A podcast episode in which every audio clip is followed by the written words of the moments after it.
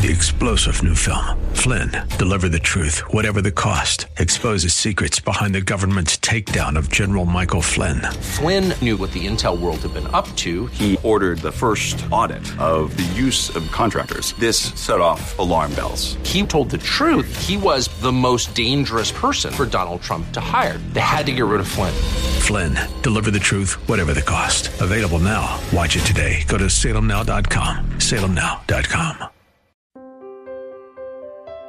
Do you realize that God can only use truth and evidence to win people to Jesus? He can't play around with dishonesty. And so we should proclaim the truth as it is in Jesus in such a way that men and women can turn to God without fear in their lives.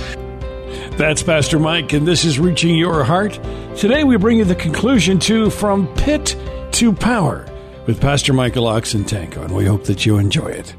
Here at Reaching Your Heart, we believe that God answers prayer. If you need prayer, call us today at eight eight eight, two four four, HOPE. That's eight eight eight, two four four, four six seven three. Don't forget the worship service is held every Saturday at eleven o'clock, and you are always welcome. The broadcast is also streamed live at reaching hearts dot org slash video. We'll have details on that and more as we continue with today's broadcast. Here is Pastor Michael Oxentenko.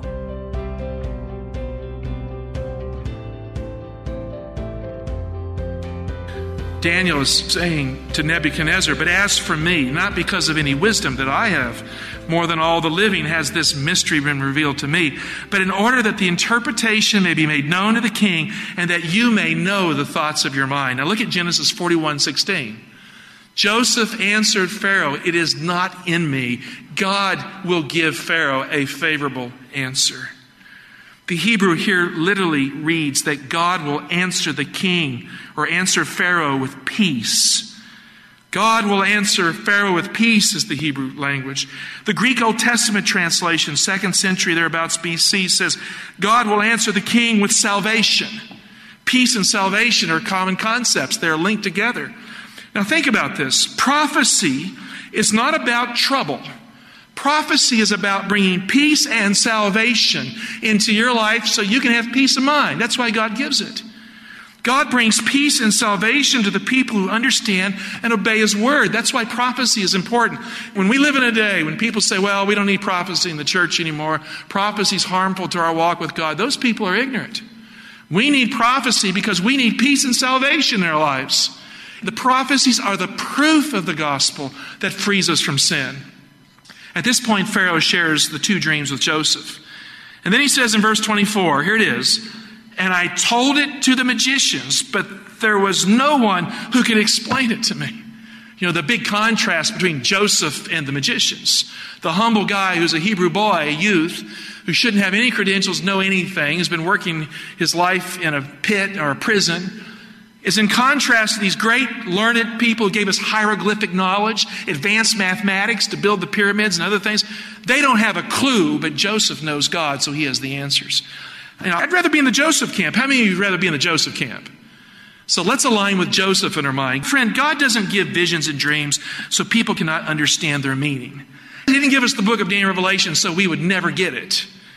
God gives visions and dreams so the prophets can explain them clearly and simply so that we common folk can understand them. And one thing I despise is hearing someone act so erudite, knowledgeable, that they take the clear word of God and they make it difficult to grasp. Now, it doesn't mean there aren't deep things in the Bible. There are deep things in the Bible. We should expound the Bible deeply, but it is clearly understood when God's Spirit is in play. When a humble student of the Bible has shared the simple and brilliant Word of God in the home of someone in need, that means they're using the Bible to evangelize people, revealing light from heaven that people need. While the smart in their own eyes, perhaps scholar types who don't bother with simple soul winning, who have pontificated on things of importance and blurred their meaning.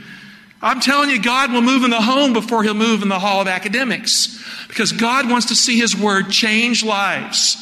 We've been told that people will take their Bibles at the time of the end. They'll move from home to home in small groups. They'll open the Bible, and the light of God's word will illumine the world, and Jesus will come. That's the kind of student of the Bible we must be. So who needs that kind of a teacher, an unbelieving teacher that always questions God's word? God's people don't need that kind of unbelieving teacher. We just don't need them. God wants his people to understand prophecy. And God sent a man to Pharaoh who was a humble Hebrew servant of the living God to disclose the deep things of God to the most powerful man on earth. God sent a man. I pray that God will send a generation of Josephs, of young adults and youth, to do the same thing in our day. May God send a man and a woman and more than this to save the world, because the world needs it. Verse twenty-five, then Joseph said to Pharaoh, the dream of Pharaoh is one. God has revealed to Pharaoh what he is about to do. Now notice Joseph doesn't say that Joseph is smart. Joseph here affirms that God has the answers.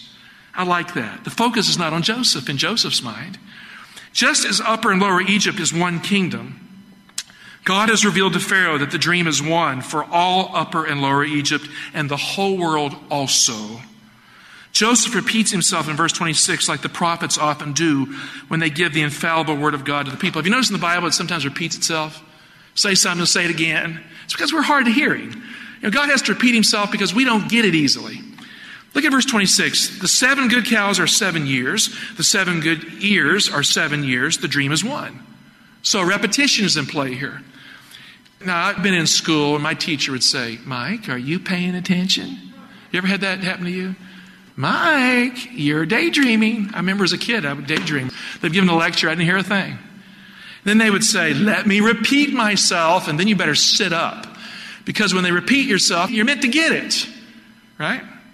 In Deuteronomy six four, Moses says that the Lord our God is one. Hear, O Israel, Shema Yisrael, Adonai Eloheinu, Adonai Echad. Hear, O Israel, the Lord our God is one. That's a great verse in the Bible. Jesus says he's one with the Father in John fourteen. He affirms in John seventeen. Our God is one. Father, Son, and Holy Spirit is one. You know, these people are acting like the Trinity is a bad thing in our church. Don't know their Bibles. Just ignorant stuff. You can't get to square one in salvation unless you get to the concept that God gave God to save the world. Christ was God, or the sacrifice of the cross is meaningless. Our God is one. And as a result of that, prophecy is not at war with prophecy because prophecy is one. There is a divine unity in the Scriptures. One prophet will never counter another prophet to disagree with them so as to render the meaning of the other null and void. God does not work that way. The Bible you hold in your hand is the Word of God. I'm going to hold my Bible in my hand. This Bible we hold in our hand has come to us in the last days, intentional in its final form, as the Word of God. The Word of God is one because God is one. And the Bible bears the character of its maker. God has delivered to us the Holy Scriptures with the divine unity that bears witness to the divine nature of God because our perfect God is one. In verse twenty-seven, Joseph continues with careful attention to the dream. We should pay careful attention to the dreams of the prophets just like he did. Look at verse twenty-seven. The seven lean and gaunt cows that came up after them are seven years. And the seven empty ears, blighted by the east wind, are also seven years of famine. It is, I told you, Pharaoh, God has shown to Pharaoh what he is about to do. Did you catch that? Prophetic dreams aren't some psychological working of the inner mind to show some neurosis or its origin. You know, when people say, well, that prophet had a dream because he got hit in the head with a rock. Nonsense. The dreams of God are profound. When they come to a prophet, they have profound significance. They should be studied and prayed over. They affect our lives when we understand them. When God gives a dream in Holy Scripture and the spirit of prophecy, God is showing us plainly that what God himself is about to do, that God is speaking to the prophets because God will act in our lives. We worship a God who knows what is going on. We worship a God who cares about our future. That's why the prophetic gift of prophecy is the testimony of Jesus, the spirit of prophecy. Verse twenty-nine, the interpretation continues. There will come seven years of great plenty throughout all the land of Egypt.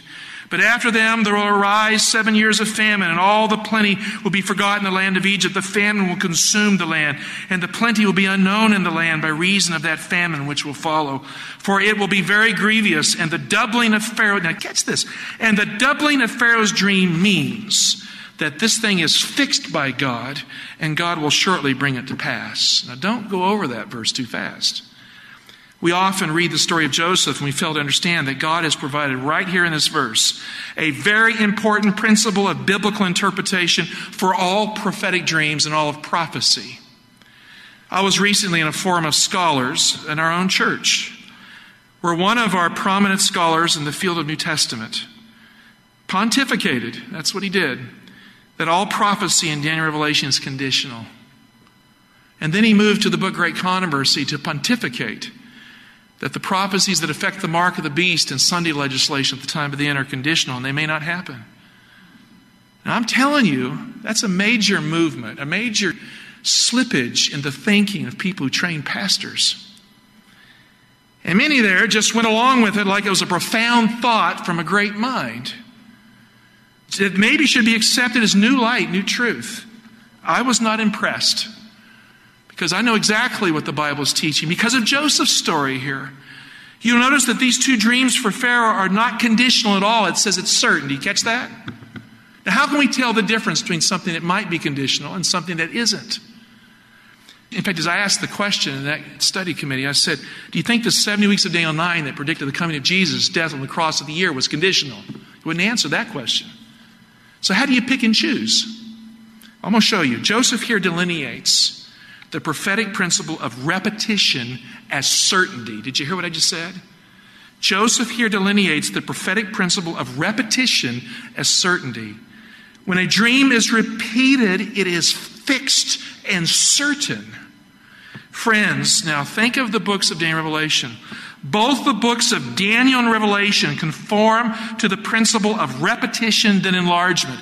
Any student of the book of Daniel and Revelation will notice that it will repeat the same timeline prophecy in a different way. It's repetition and enlargement. Daniel two is repeated by Daniel seven. Daniel two and seven repeated by Daniel eight. Daniel eleven, the king of the north, king of the south vision, repeats them all. This principle of repetition and enlargement. So both Daniel and Revelation are given to us as outline prophecies that are repeated just like Pharaoh's dreams and enlarged by this repetition. And according to Joseph, now here's the principle. This principle of repetition with its enlargement means that the prophecies are fixed and certain. They are not conditional. They will happen. So don't let anyone tell you that Daniel and Revelation are optional conditional prophecies. They don't know what they're talking about when they say that. They're misrepresenting the Word of God as well. So I would rather let Joseph interpret prophecy for me than an unbelieving theologian who would render the Word of God and the testimony of Jesus null and void of power for the people of God at the time of the end. The secret has now been unfolded in the dream. Joseph has spoken. And Joseph asks Pharaoh to consider the choice of a leader, of a man of wisdom, who will take the word of God and act decisively and wisely with its truth. There is the need for a leader to act upon the word of God. It has moved from revelation to administration. Friends, we need men and women of God today who will act decisively and wisely and boldly with the truth and who will get it done, don't we? That's what we need. Verse thirty-three, now therefore, Joseph is giving advice. Let Pharaoh select a man, discreet and wise, and set him over the land of Egypt.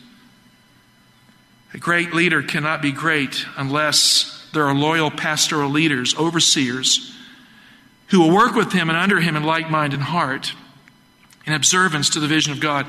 And so the power of a great leader must move from one to the many to be effective. Go to verse thirty-four.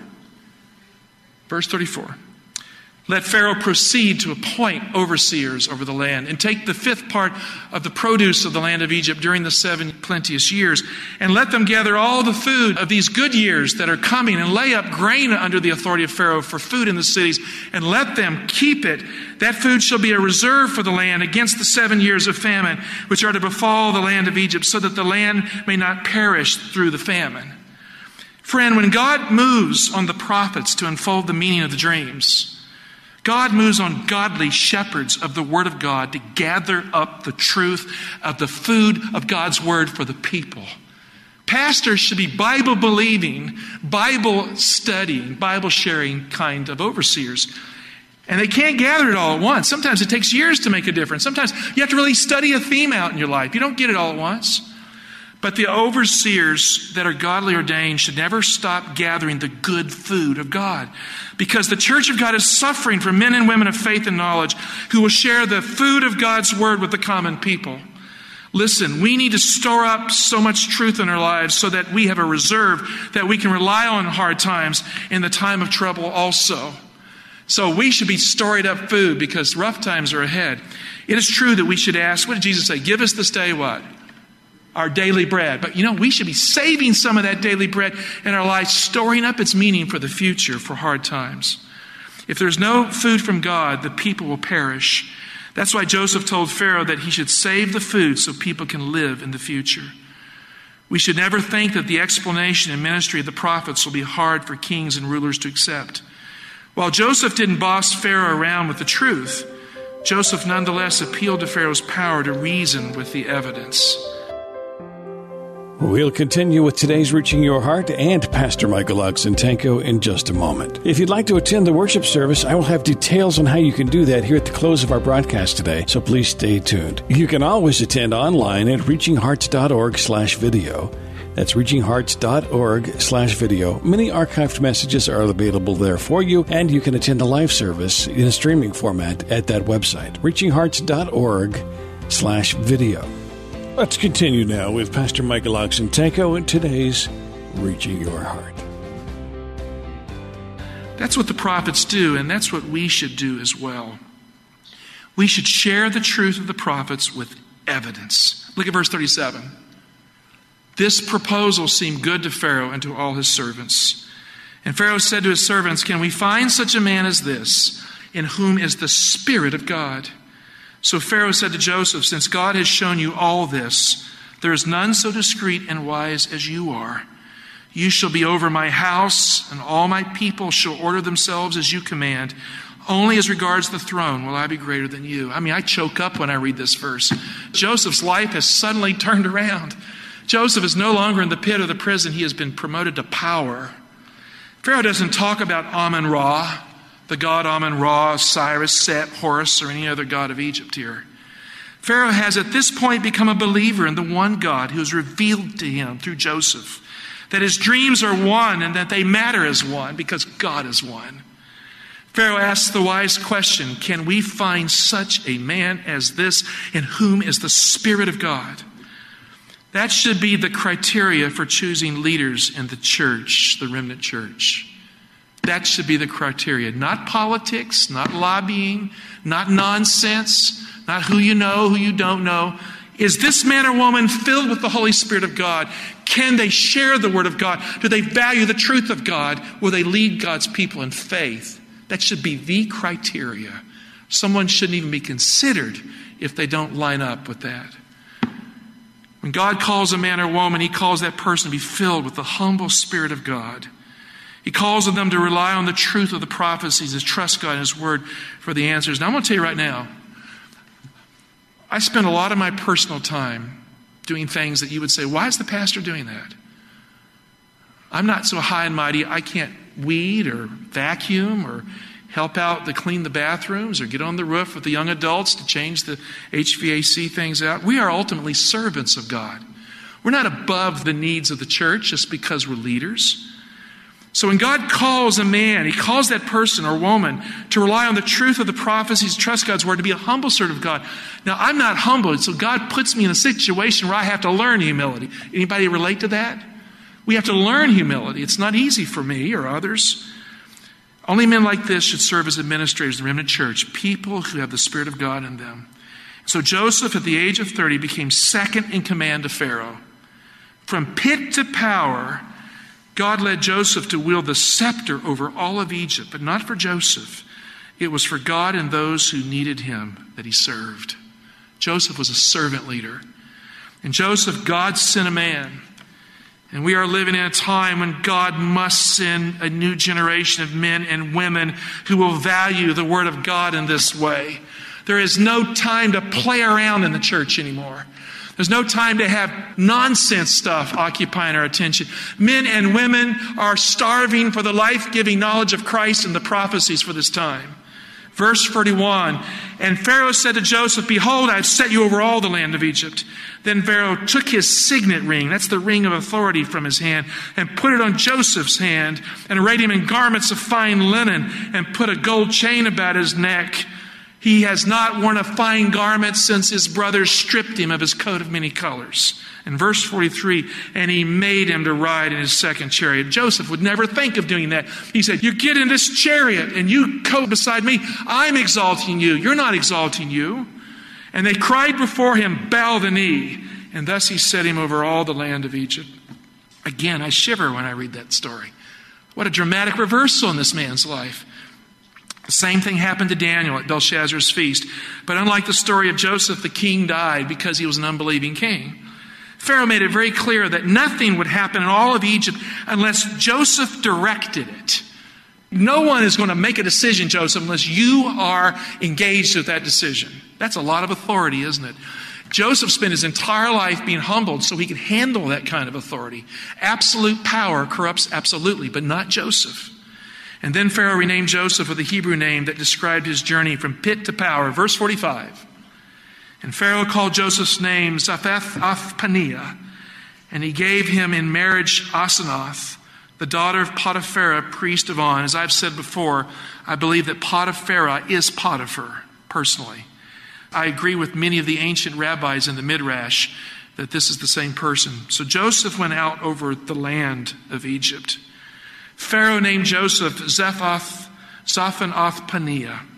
This name, it's almost a tongue tire. It's hard to pronounce, but it's full of meaning. This name relies on the Hebrew for the word Zaphon.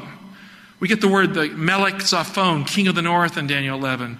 Zaphon has a root, Zaphan, a verbal root, that means to, to hide. So the north is the hidden place. It means to hide. Zaphon means to hide. God comes from the north because he comes from the secret place.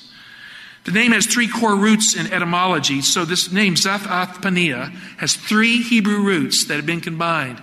It's a Hebrew name. It's not an Egyptian name. And so he's not renaming him something that's pagan here. Zaphon, which means to hide. Nuach, which means to rest, like Noah. Noah's name means rest. It's the word Nuach. Yaffa, which means to shine or to be beautiful. All three of those are part of this. So let's put it into meaning. If we had to kind of summarize it into one sentence, it would go something like this. The name Zaphnath-Paaneah means the one who was hidden by God, who is rested in God, and who shines as beautiful for God. That's Joseph's new name. The Bible says we will receive a new name one day. It will be the name that describes who we have become in character because of our faith in Jesus. That is what Joseph had become in his very challenging journey from pit to power. From pit to power, Joseph learned the lessons of humility and character so that when the time was right, he was the right man for the time. Joseph went over all the land to size it up and to put it to work in the most efficient way possible to save the world. God sent a man from pit to power to save the world. God is sending a generation of young men and women who will be faithful to the Word of God to save the world. Oh, that we would have more of them at this time. Jesus lived a humble life like Joseph in a bad kind of place like Joseph. There's a connection between Jesus and Joseph. In Luke three twenty-three, Jesus was thirty years of age when he began his ministry to save the world. Joseph was also thirty years old when he went out to save the world, to look over all the land of Egypt. In many ways, Jesus is the new Joseph, sent by God to save the world from the famine of no food in the desert land of the devil's land. Jesus has given us the bread of life like Joseph did. Verse forty-six, Joseph was thirty years old when he entered the service of Pharaoh, king of Egypt. And Joseph went out from the presence of Pharaoh, and he went through all the land of Egypt. From pit to power, Joseph is free. God sent a man to save the world. Dear Father God, every one of us probably can remember a time in life when we fell into a pit. When it looked like we couldn't dig ourselves out, and then we got pulled out, and we went in a direction we didn't want to go. And we didn't feel that you were in the journey, but we found that you were, even though we couldn't figure it out. And Father, it is not your will that any person be powerless in their walk with you. That somehow you lead us all from pit to power, to a vibrant life with Christ, one which is obedient, one which is not about us but about others. And Lord, we learn painfully that the road is pain to get us there. Father, help us not to run from such a road. Help us not to fear the outcome. And Father, save every soul that's in the journey with you to find the way. And thank you for the story of Joseph that teaches us that you're with us all the way. Thank you, Lord Jesus. Thank you, Father God. Thank you, Holy Spirit. In Jesus' name, amen. Thanks for joining us today for From Pit to Power. Today's Reaching Your Heart with Pastor Michael Oxentenko. That will conclude this message. You can find it online at reaching your heart dot com. We would really love for you to be a part of our worship service. It's held every Saturday at eleven o'clock. That address is sixty-one hundred Brooklyn Bridge Road, Laurel, Maryland, two zero seven zero seven. sixty-one hundred Brooklyn Bridge Road, Laurel, Maryland, two zero seven zero seven. Or if you're more comfortable, you're certainly welcome to watch online at reaching hearts dot org slash video. reaching hearts dot org slash video. The live broadcast will be streaming and available for you on that website, reaching hearts dot org slash video. Thanks for listening, and we do pray that God is reaching your heart.